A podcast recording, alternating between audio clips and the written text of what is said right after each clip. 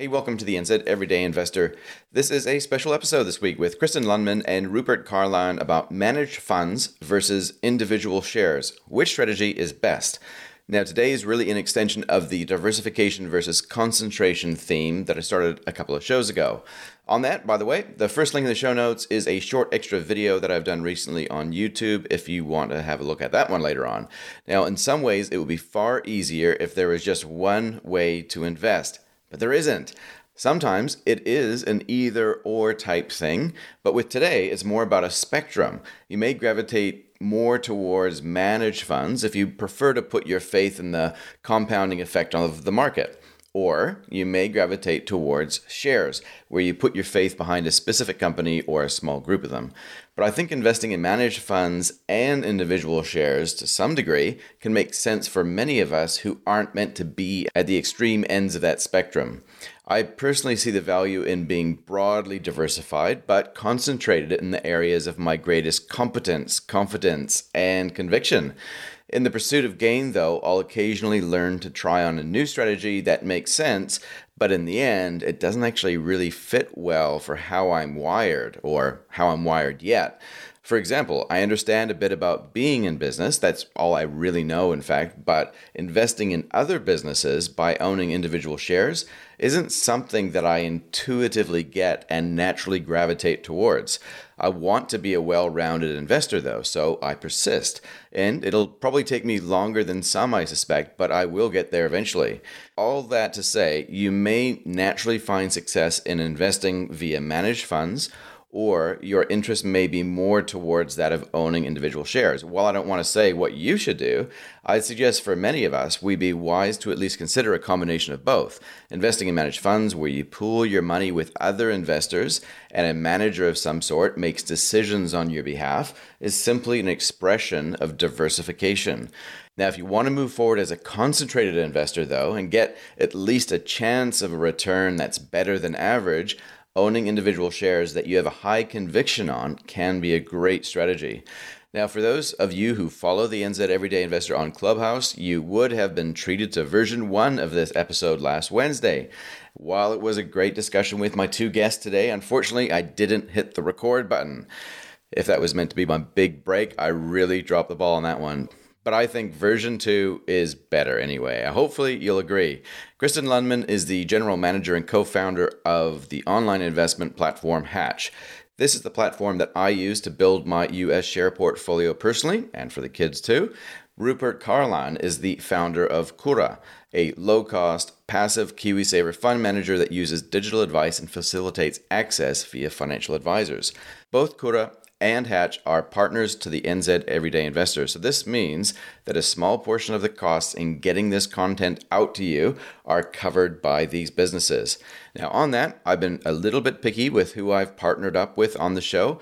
Now, while I'm using them to help cover some of the cost in this podcast, I think it's really important to still be as independent as possible, and that requires pretty open minded people to be involved with. So, thanks again to Hatch and Kura there. Now, unlike my marriage, where I do believe in concentration as a strategy, with the podcast, I'm totally down with diversification, with topics and sponsors, so you can likely expect a little bit more in this space going forward. But before I move on from the topic of Hatch and Kura, please be sure to check out the notes for a special link to sign up to Hatch. If you're new to them and you want to make a start with US shares, Here's the deal you'll get a $20 credit if you sign up for the first time and you deposit $100 in there. Now, with Kura, if you want to access their unique offering in the KiwiSaver space, you can access them now via some financial advisors, including myself. Just check out the bottom of the show notes for how to get in touch regarding this. All right, that's enough of an intro. Let's get started. Welcome to the NZ Everyday Investor Podcast. In this podcast, I cover a wide range of topics ranging from passive investing, property investment, and even crypto, all designed to help everyday Kiwis build new wealth in the new world that we're heading into. I'm Darcy Ungaro, your host and financial advisor. Hopefully, the content presented here gets you thinking about tools available to build wealth and the ways that you can use them effectively Please keep in mind that none of this is financial advice. Investments or strategies discussed may not be suitable for everyone, so be sure to do your own research before acting on anything discussed today. Further information on today's show can be found by tapping or swiping over the cover art in your podcast player. Here you're going to find some show notes, which will contain all relevant links relating to today's topic. The NZ Everyday Investor podcast is hosted on the podcast.nz network and is brought to you in partnership with Hatch, who lets you put your money to work in the U.S. share market. Hope you enjoy the show.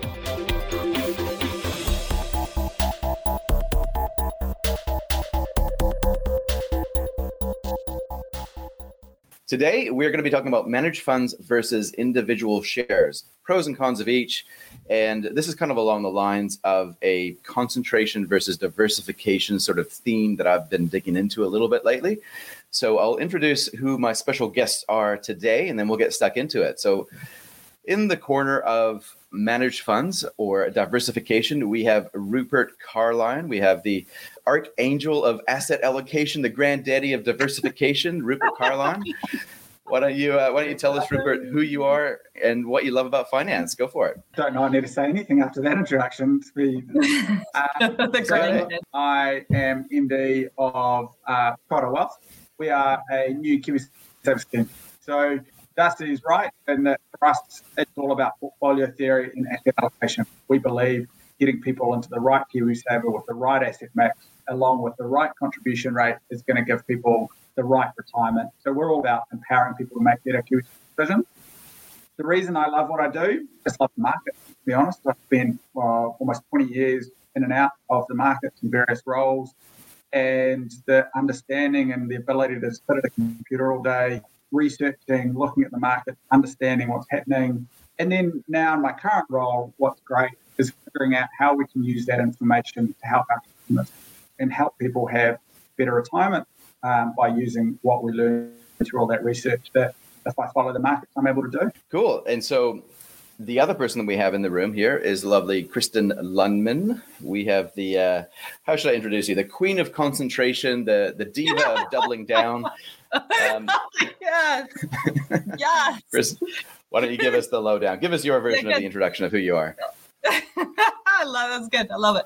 I am uh, Kristen Lundman, the GM of and co-founder of Hatch. Hatch is an investment platform here in New Zealand. Our mission is to um, be the platform that Kiwis trust to grow meaningful wealth, and that's why I love what I do because what we're doing on Hatch is giving people basically access like they've never had before to world-class investment opportunities where they can build meaningful wealth. And so that's why I love kind of all strategies, but I am for pro concentration tonight. And um, yeah, love to get into that in a little bit. Cool. That's great. So, Rupert, let's start with maybe some definitions for our listeners because there'll be people from all sorts of places trying to understand what this debate is all about, you know, managed funds versus buying individual shares. Mm-hmm. Do you want to start off by explaining to us what a managed fund is? So, a managed fund is, is a pooled investment vehicle where your money is put with other people's money um, to invest on your behalf. And so you might have 100, 200, 10,000, a million people all investing together in a single managed fund. The two most common ways that those managed funds, uh, those funds are managed, is it can either be an active managed fund, and an active managed fund is where you have a fund manager making specific individual investment decisions. So saying, I think that um, I think that Tesla's a great buy right now, or I think A2 is a great buy right now, or playing the currency, or making kind of active separate investments. The alternative is passive investment and passive management. And a passively managed fund is a fund that has followed a theme, and is the goal of that fund is to stick with that theme and to simply invest automatically according to generally an algorithm or set of parameters. The most common type of passive investing is index investing, where a fund will invest to try and match the returns of an index. So, for example, they'll buy the entire S&P 500 or their entire NZX 50 to try and deliver investors the exact same return as that.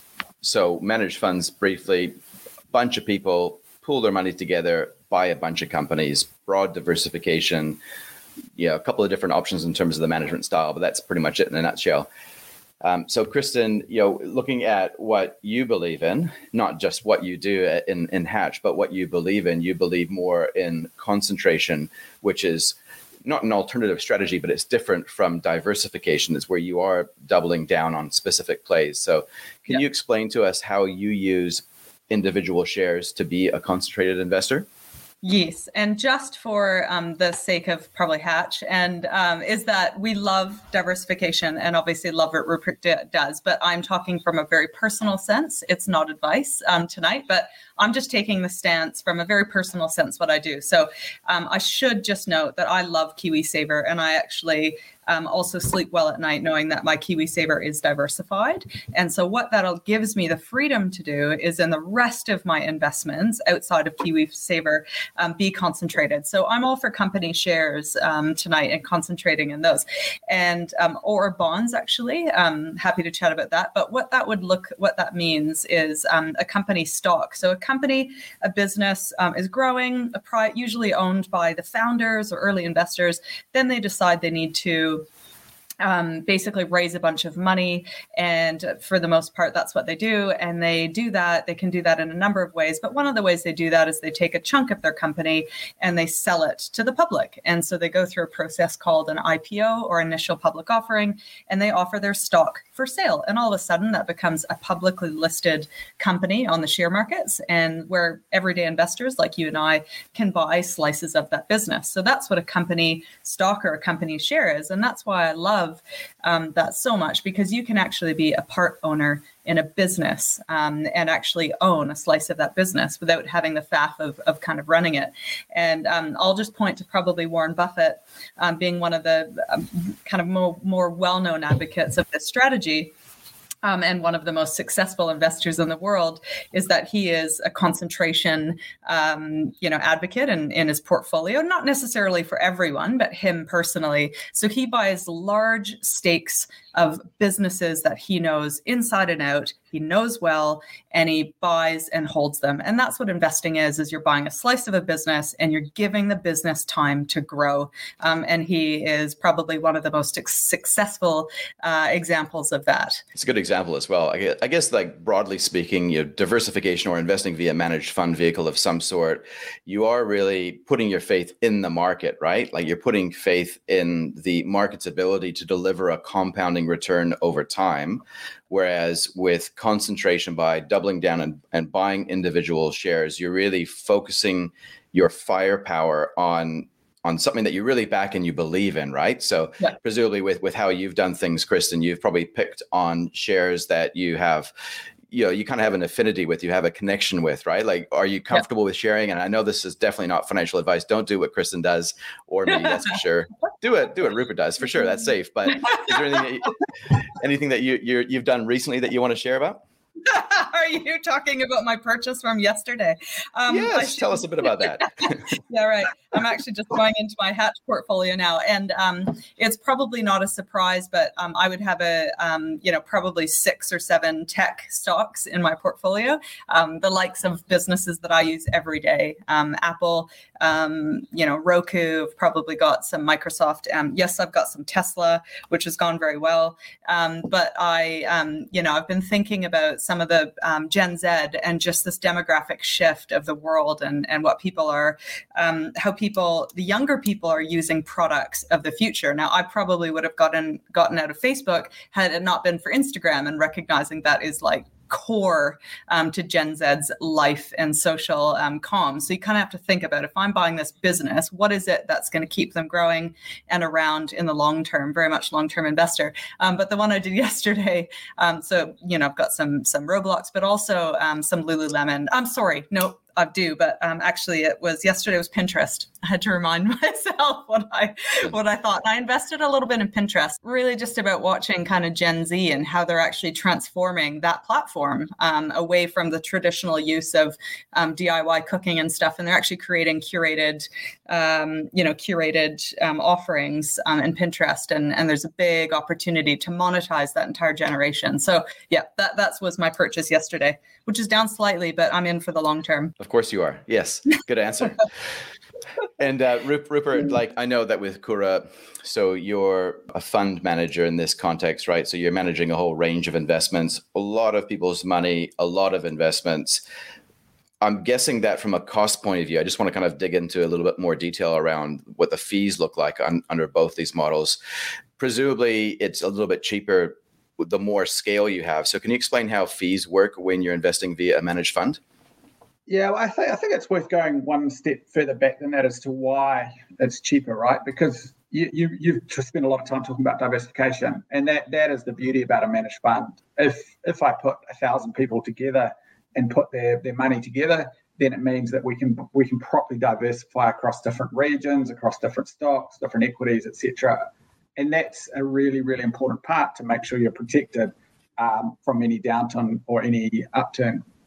And that's a really important point to consider when we're talking about fees, because so a managed fund, uh, the fees are generally structured as an ongoing assets under management fee. So, um, for example, we use the, the Kura KiwiSaver scheme. The um, fees are 0.63%. So you'll be charged 0.63% of your underlying asset balance each and every year and that's a fee that we charge for managing your investments, doing custody, um, and a whole series of other services as well. And that that might sound expensive on the face of it, but what you are getting for that is you are getting the ability to put in anywhere from two dollars a week all the way up to a thousand dollars a week, um, or it's a hundred thousand dollars a week. Sorry, and the ability to not incur transaction charges on the way through. We mm. pay transaction charges, which are only a fraction um, of what a, a, typical retail investor pays. And that's because of the scale that we do. So every time you put in your $2 a week, you're getting, as Kristen talks about, owning individual shares. Your $2 is buying you a very, very tiny slither of a whole series of shares in the US, in China, and, in New Zealand. So you're getting, in my view, a huge amount uh, for your money out of that. Mm. Because obviously you, you wouldn't be able to, you know, like from a cost point of view, if you're buying the individual shares within a KiwiSaver or a managed fund, you're paying a lot of fees across the range if you were to do that in one go, right? But the, because this is a pooled investment, you're buying into the, you're buying units of the fund, which is actually doing the work for you, right? But you also, mm-hmm. um, you know, in terms of the other services that you mentioned, you know, rebalancing is probably a really important component, right? Like it's, it's probably something that a lot of self-directed DIY investors probably ignore to a certain extent, right? Whereas the fund manager is periodically doing that themselves, right? It's a really great point, the rebalancing. So Tesla uh, is someone's favorite, uh, everyone's favorite at the moment. And I think I'd be, and Kristen, I don't know if you know the numbers on this um, from your platform, but how many people have rebalanced Tesla or have it as still as one of their largest holdings? Because actually, portfolio theory says you should never own more than probably have 10% of your holding of your wealth sitting in a single kind of e- equity or a single exposure. Yeah. Given Tesla's gone up, what, tenfold in the past kind of 12, 18 months. Um, have we seen people rebalancing? Have we seen people kind of managing that or people just let it run? Yeah, I don't know. It's a it, it's a great question and all valid points. Um, I think with you know with with shares, I actually I, I love that for um, the accessibility of funds and that for many investors to get going, um, the ability just to buy into a fund and spread their money over thousands of companies at a very low cost absolutely makes sense. The one thing I'd love to see disrupted though at some point is this whole basis points thing. And if people don't know what that is, it's a very I mean, putting it simply, is a percentage point. And so as your wealth grows, um, they're actually taking a cut of your percentage. And so, you know, my KiwiSaver, um, same thing, you know, as my balance grows, people are making more and more and more on my KiwiSaver without kind of doing more. So it's, I would love to eventually see that um, disrupted a little bit. And, uh, and the pricing on the shares side um, is uh, on Hatch anyway, it's $3 USD, USD to buy. So I might save up um, you know, five hundred or thousand um, dollars, and invest in a given business. I do a little bit of research on it, um, get to know um, I'm probably using it or know someone that's using it. Um, do do my research on it, and then I'll spend three dollars to buy into that stock. My expectation is to hold that unless something really changes um, in terms of with that business in the next decade. I would hold that, and when I go and sell it, that'll be three dollars to sell it. So I'm not day trading. I'm not buying and selling. you know, Hatch isn't kind of built for that. It's about actually people coming in, investing in pioneers of tomorrow, sectors of tomorrow, businesses of tomorrow, um, and owning a stake of those businesses for the long term. Uh, on the managed funds, the, the fixed pricing model, and I think That's a, I think it's a really great point, and I think it's mm. talked about a lot in the industry. There has actually been someone in here in New Zealand that's that, that is doing that, and they tried that. Um, unfortunately, what they found is that they couldn't make it work economically. Yeah, no. The brutal honesty in finance is larger customer balances, whether it be banking, any any financial service industry place that you have, larger customer balances subsidize smaller balances. Isn't it also just down the value chain? Like, you know, the people that actually hold at the very end of the day, hold the shares, that's how they charge. Therefore, that's how KiwiSaver providers have to charge. Like, isn't it actually right down the chain that has to be disrupted? So, so yeah. we, we, we run we run businesses with so like ours, right? So we have a very large uh, fixed cost base, but we also have a pretty chunky variable cost set of variable costs as well. And those variable costs come along with um, extra technology, extra people, a whole lot of stuff as we scale up and get more and more people on board. And so for us, if we were to run it as a fixed pricing model, kind of had a look at this, we would be significantly more expensive for yeah. people with balances over 50 to below 50 to probably $100,000 than where we currently are. And you're right. I think I think it is what it is. I'm just it's just funny. It's just that weird thing of like the more I make, the more I get, you know, the more well, no, and that's part of it, right? And, and, to be fair, that's what the FMA is having a big guide at the moment, right? Is yeah. how do we put yeah. fees down? The, I have had this debate with the FMA as well, because I don't think we want to get rid of the cross subsidisation because the people that need the support are the ones that get the support, which is what that mm. kind of the charging and the kind of model bring allows us to, to do. To each according to their means, right? So if we if we talk now about returns, because ultimately a lot of investors, you know, it's it's we're thinking about strategies, we're thinking about what the fees are, but ultimately, really, it's about what comes back to us. It's about the returns. Yeah. So with let's start with managed funds i'm confronted every time when i look into this and and especially here messaging sometimes marketing just sometimes pure data, I'm confronted with this message that everyday investors can't beat the market average rate of return over time. I don't like that truth, but I have to acknowledge that that, that is true, right? So, Rupert, do you want to just kind of explain to me or explain to our audience what that means? I think it's been proven over and over again that there are almost no, very, very few investors in the world can beat the market over a decent period of time. S&P report release a report every year called the SPIVA research, which compares the average mutual fund across the world to the markets. And those reports always show that the average mutual fund or the average managed fund, sorry, comes in kind of anywhere between one and a half to two percent below the market. Very, very hard for investors to beat the market over the long run. And even those investors that do manage to beat the market over a five-year period, less than five, sorry, 15, less than 15% of them will beat the market consistently over a second five year period. So they've got it right in a set of market conditions and then are unlikely to get it right again. Kristen, you raised Warren Buffett earlier. So back in 2007, Warren Buffett had a bet with uh, one of the most successful hedge fund managers in the world at the time. I can't remember the name, but he said, look, you, you pick your top 15 hedge fund managers and hedge funds are meant to be the cream de la creme and the smartest active managers that exist and the smartest stock pickers in the market. And let's bet a million dollars that um, my S&P 500 will perform better than your 15 hedge funds. And they gave up after kind of four years because the market was so far ahead. And so, time and time again, um, we find that active investors might do well for a couple of years or three or four years, but very rarely do well over the medium or long term. Yeah, and I think they've they've got a lot of um, you know certainly lumping a lot of people in that. Let's not forget you know the traders and and probably making you know people that are panic selling or, or making you know emotional decisions. And so that that i suppose is the trick is that recognizing investing is buying a slice of a business um, that you intimately know um, and and kind of back to grow over the long term. So um, well totally agree with you. I think the um, probably smart and lazy way is is to have a, a, most of your money kind of chunked in into that and just letting it grow. But looking at the s&p 500 which is the 500 biggest businesses in the us um, just looking at the last five years. And to your point, Rupert, you're right. It's a period of time. Um, just over 110% growth. So that's great. You know, that's just tracking the market Um, it's doing certainly much better than sitting in a savings account. But why someone might invest in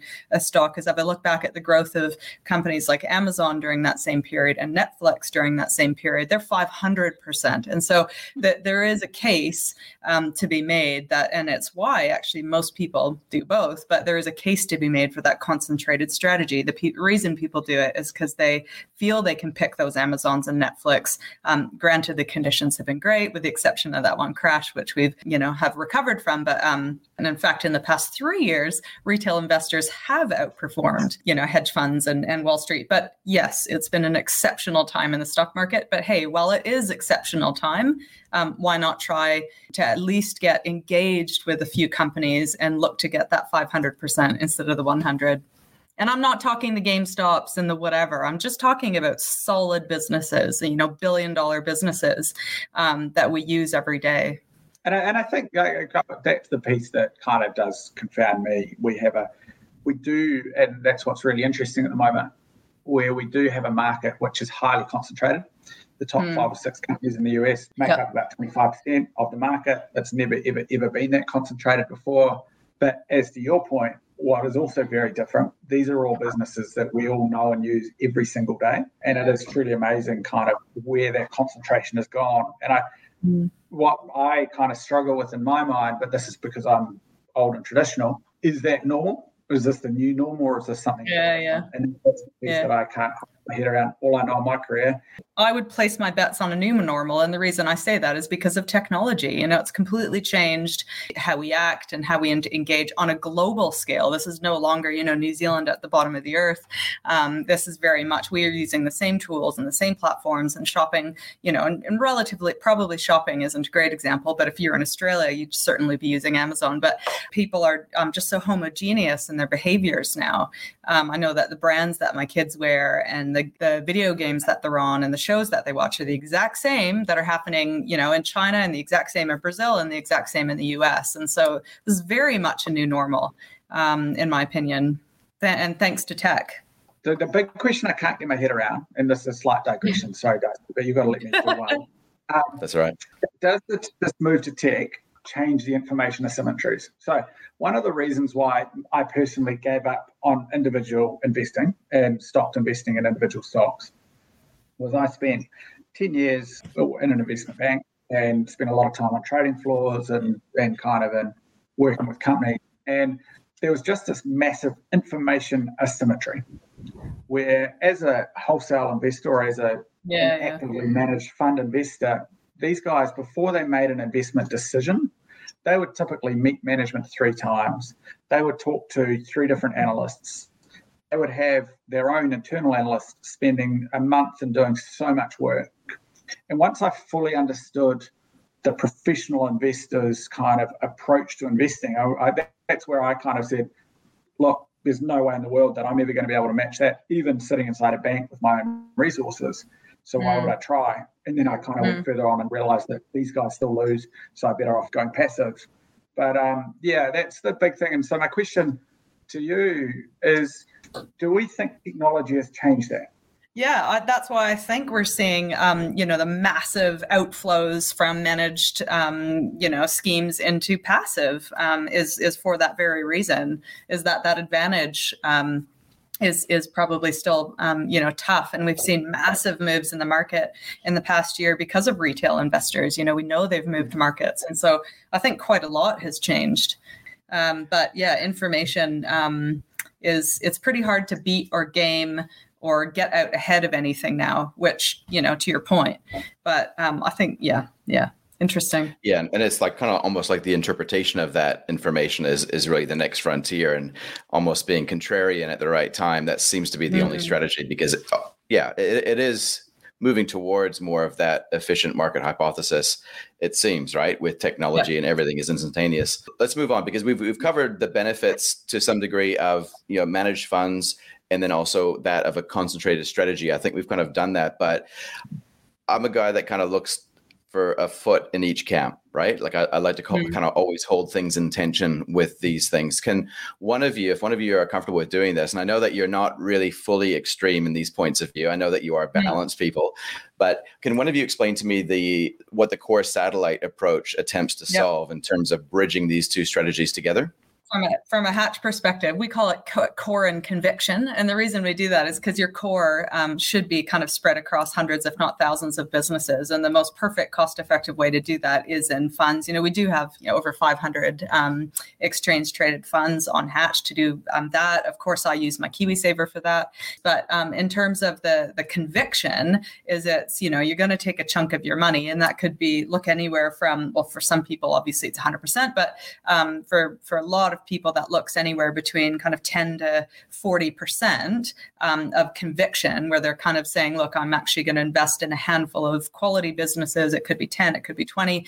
Um, my expectation is that not only do I enjoy kind of um, the benefits of um, owning a slice of a business, I get voting rights, I get to participate, um, you know, feel like I'm an owner of that business, I can build my um, empire and be a tycoon. But I think the point is, is that you wouldn't go to that effort effort. Um, part of it would be hobby. You some, you know, you get the hobbyists that would range all the way up to 100% conviction. Um, but I would suggest the the why some people would do it is because I really do believe that part of the portfolio can outperform the core part, or you wouldn't kind of attempt to do it. I think so. Yeah, that that's probably that conviction part is you know I want to back what I believe um, in a very personalized, um, focused way. Um, I feel as that's probably going to outperform, but it is riskier because you know that it's that risk reward thing. It's um, slightly higher risk. Well, it is higher risk, um, but for potentially greater reward. Good explanation. I, I, like core conviction rather than core satellite. I'm going to start yeah, using that from now on.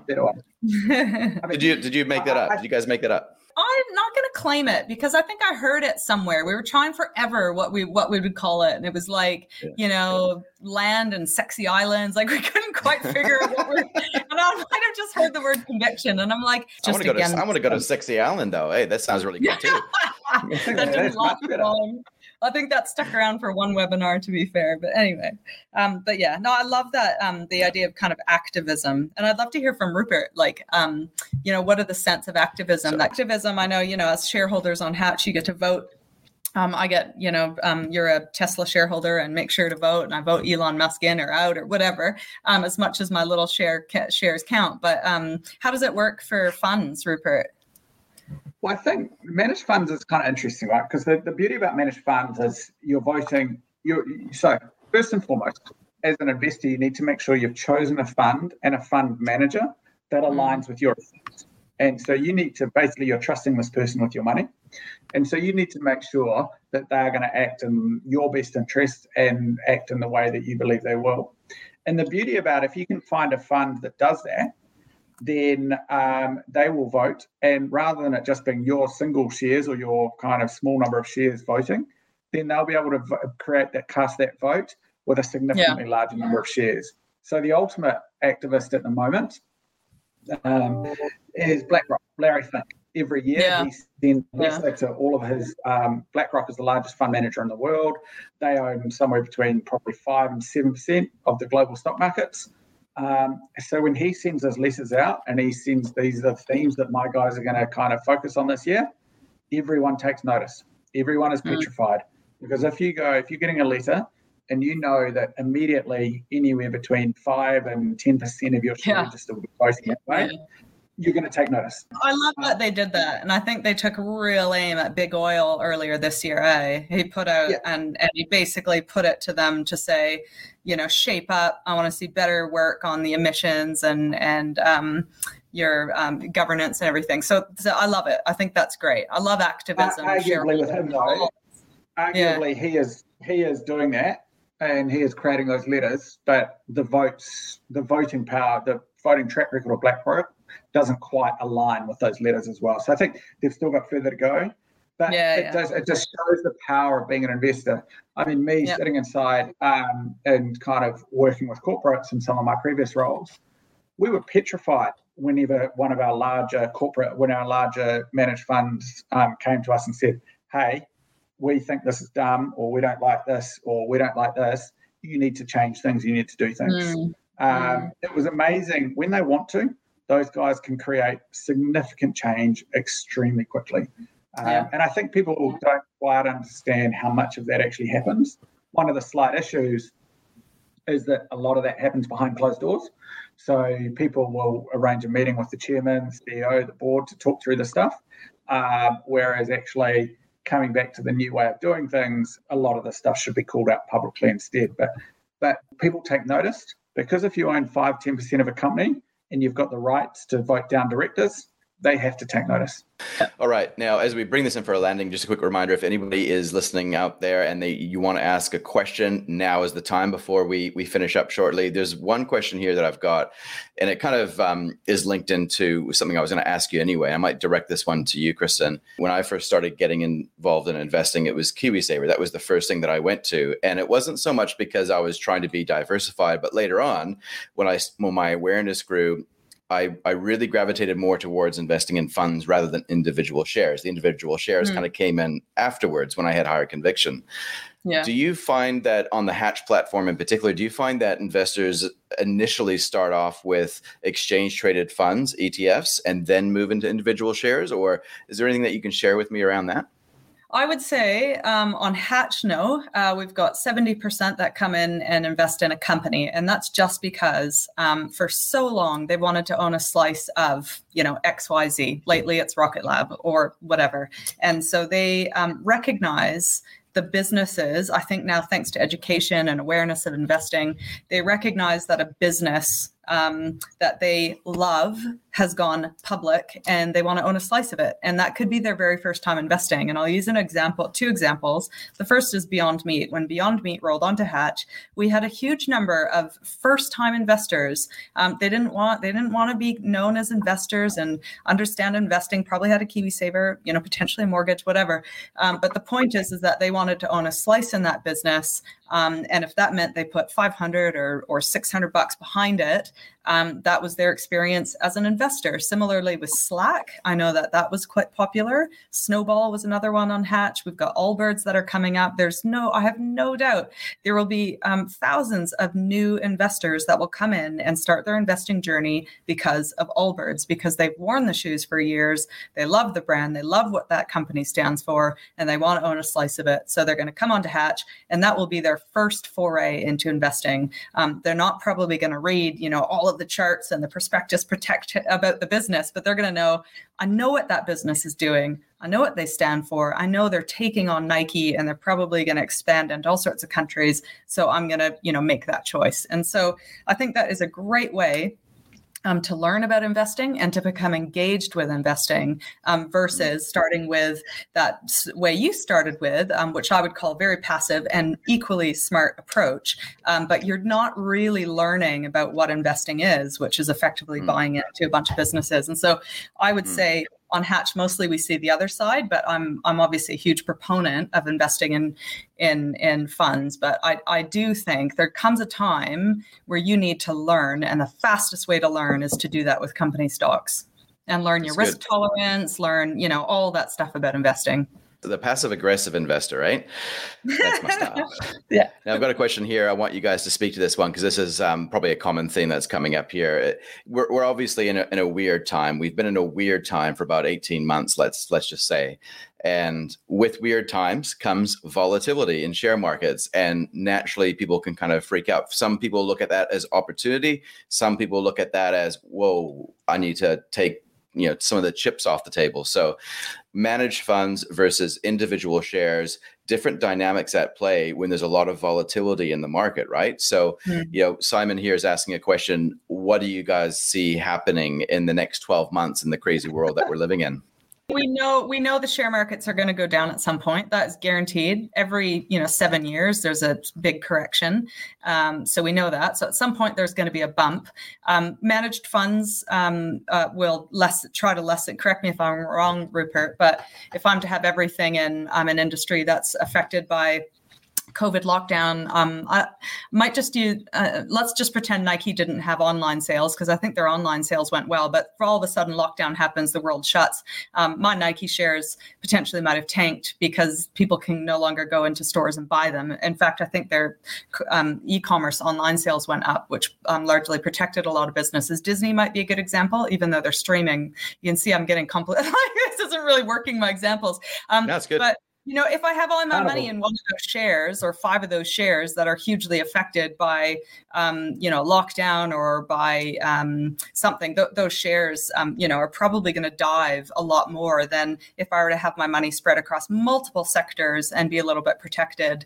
Um, so I think you'll probably generally speaking, see less volatility in funds and managed funds. Um, but again, it's it is long term. We know guaranteed the markets are going to go down. So the question is, um, do you have the emotional kind of resilience to not panic? Um, and if you still, you know, have that strategy to kind of hold and ride those bumps out, and and we know that over time the highs always outweigh the lows um, with the markets. Important part is it's exactly what you've just said. It, it will happen, whether it happens this year, next year, five years, ten years.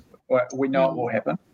Um, and so you just have to prepare for it happening. And the two mm. ways that you prepare yourself for it happening uh, number one, diversification. You need to be well diversified, diversified in different markets, again, different sectors. Uh, Japan, they had their crash back in the late 90s, um, and the markets have only just recovered. New Zealand, after 87, took 10, 12 years to recover, whereas the rest of the world recovered in two or three years. Um, mm. So you always just need to make sure you're well diversified so that when the crash happens, um, or you're not overly exposed to a single company, a single sector, or a single market. The second most important piece, um, exactly exactly what Kristen said, is understand your risk tolerance and your risk appetite. If you're investing a whole piece of money that you think you're going to need to access in the next two to three years, you need to think really hard about is equity markets the right place for you to be invested? Because fundamentally, the biggest mistake that people make is withdrawing their investments or changing their investment strategy at the bottom of a at the bottom of a market cycle. Last year we saw that quite a lot. We saw 15% of KiwiSaver members of growth funds move from growth to conservative funds. Um, yeah. And that's because they either were scared, didn't have anyone to talk to, or alternatively, probably were about to buy a house and shouldn't have been there in the first place. Um, but what that did is they sold when the market might have been 20, 30% down. So their KiwiSaver funds lost 20 or 30%. Um, and then over the next 12 months, they've ridden that through in a, in a conservative fund. Um, and that's actually gone flat to negative as well. So they're still sitting there 20% down. Whereas the investors that managed to kind of ride through the wave are sitting there looking at their growth fund, and the growth fund is kind of up 20% on where it was pre COVID. Um, and so it's a really kind of, again, weird times, but a really good example of understand your risk appetite, sort out your asset allocation when you're investing, um, and when you set those investments such that uh, when the crash happened, you can see it through and you're comfortable just sitting there. Yeah, don't don't put anything in that you need out in 12 months. That's for sure, because we don't know where it's going to be in 12 months, but it's likely going to be um, much higher in 10 years than today. So just kind of use that that thinking. Yeah, awesome. Really good advice. A lot of this is around not so much trying to predict what will happen in the market, it's about how to actually prepare, which is consistent mm-hmm. with who you are, because it yeah. will happen. And we don't know when it is, uh, when it's going to happen. So it's just about making sure that you're structured in a way to be able to handle it. So I've got one here from someone showing me a, a thumbs up and a rocket ship. That's probably the best one. If it's Rocket Lab, actually, well, let, us let's, let's, yeah, let, us go there. Two hundred percent, isn't it? On our call conversation the other night, said it the best about Rocket Lab he said, yeah. I've met the I've met uh, the people and they're exceptional. And number one rule in investing, if you're going to do yeah. single stock investing, and back yeah. the people because management and the quality of management and how they operate is by far and away the most important thing. And um, you got to say the Rocket Lab management team seems to be pretty good. Yeah, yes, it's certainly going well. I think we've got about we've got almost five thousand in Rocket Lab um, at the moment. And what are they up since listing? They're hundred percent. They're up hundred um, percent since they rolled onto the share market. So good, good for Peter. Um, you know, they've all gone well. It'll be a bumpy ride for those. Um, you know, they, they've all, their first earnings were released yesterday. Look really positive. They've got lots of backlog, meaning they've got lots of launches kind of prepared that they're planning um, to consider. Um, they're they're building a big rocket um, to you know eventually to carry larger uh, payloads like humans um, to you know the moon or to the international space station. That seems to be tracking well. They're signing some really interesting contracts with partners and they're starting to build you know they've got more fingers in the space pie um, building satellite parts. Um, so they're you know being quite smart and and expanding from a launch company to kind of a wider s- space platform as they call it. So don't rush in. It's going to be a bumpy six months and don't forget at six months a lot of the insiders get to sell their shares so that you know there'll be some bumps ahead ahead. But um, look, it's going well. I'm sure most investors are chuffed. Now, really quickly, um, on the topic of IPOs, one of the questions is, is you know, what is an IPO and how can I invest in it? And this kind of yeah. goes back to what we were saying off air before we even push record, Kristen. Yeah. Um, you guys have got something up talking about this specifically, don't you? Yeah, so we we're um, I mean the probably the next one to roll onto Hatch will be Allbirds, um, and to get into the IPO price usually is reserved for uh, big big investors. Um, Rupert called it wholesale investors before, the likes of the Warren Buffetts of the world. They get access um, to that IPO price, and so what happens is they get to buy the shares.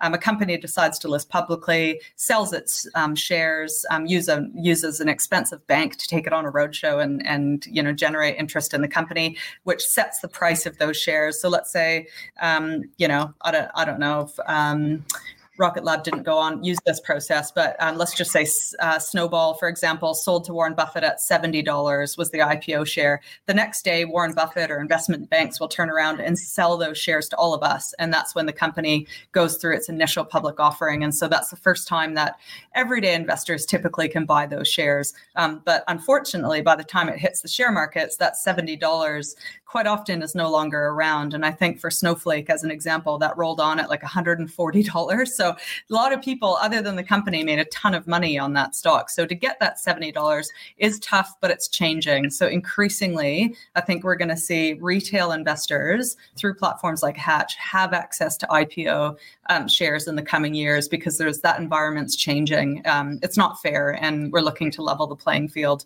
But for now, um, we are, you know, anything that's IPOing on the US share markets will roll on to Hatch, you know, when it hits the public share markets. That's cool.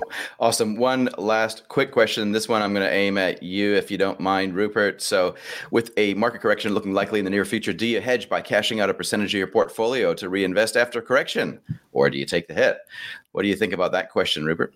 I think this is a conversation and the same question that everyone's been saying since about May last year to be perfectly honest. And so you you could do that. Um, just be aware that the market might be up a further 20, 30% over the next um, couple of months or year before that happens, and you'll miss out on that. And you're missing out. That's that. That's exactly. that time in the market over timing the market. Timing the market's exactly. pretty tough. Hey. Yeah, yeah, yeah. timing the market. Right. Very few people can do that successfully. And so, well, look, you wonder is it luck? Is it luck when they're doing that anyway? Oh, that would be yes. That's the short answer. Yeah. There we go. Good way to yeah. finish it. Okay, guys. Well, I'll um, we'll leave it there. Thank you very much, Kristen Lunman from Hatch, uh, Rupert Carlyon from Kura KiwiSaver. Really appreciate your time coming in the show today. Thanks very much. Nice to chat. See Thank you guys. You, everyone. Right. Have a great Take care, everyone. Guys. Thanks for listening in to the NZ Everyday Investor Podcast, a show that's about helping you, the everyday Kiwi, build wealth. To learn more about the show, please visit nzeverydayinvestor.com or visit your show notes on your podcast player. There, you can find out how to make contact, sign up to our newsletter, and check out previous episodes. We're on a mission to increase wealth for everyday Kiwis. If you'd like to support what we do, then there's a few things that you can do. Write a review on whatever platform you're listening to this on. Share episodes with your friends, or support us financially on Patreon. Before we finish up, just another reminder that what was discussed today is for educational purposes only. Ideally, before acting on anything covered here, please contact your trusted financial advisor or do your own research. Hope you enjoyed today's episode, and we'll catch you next time around.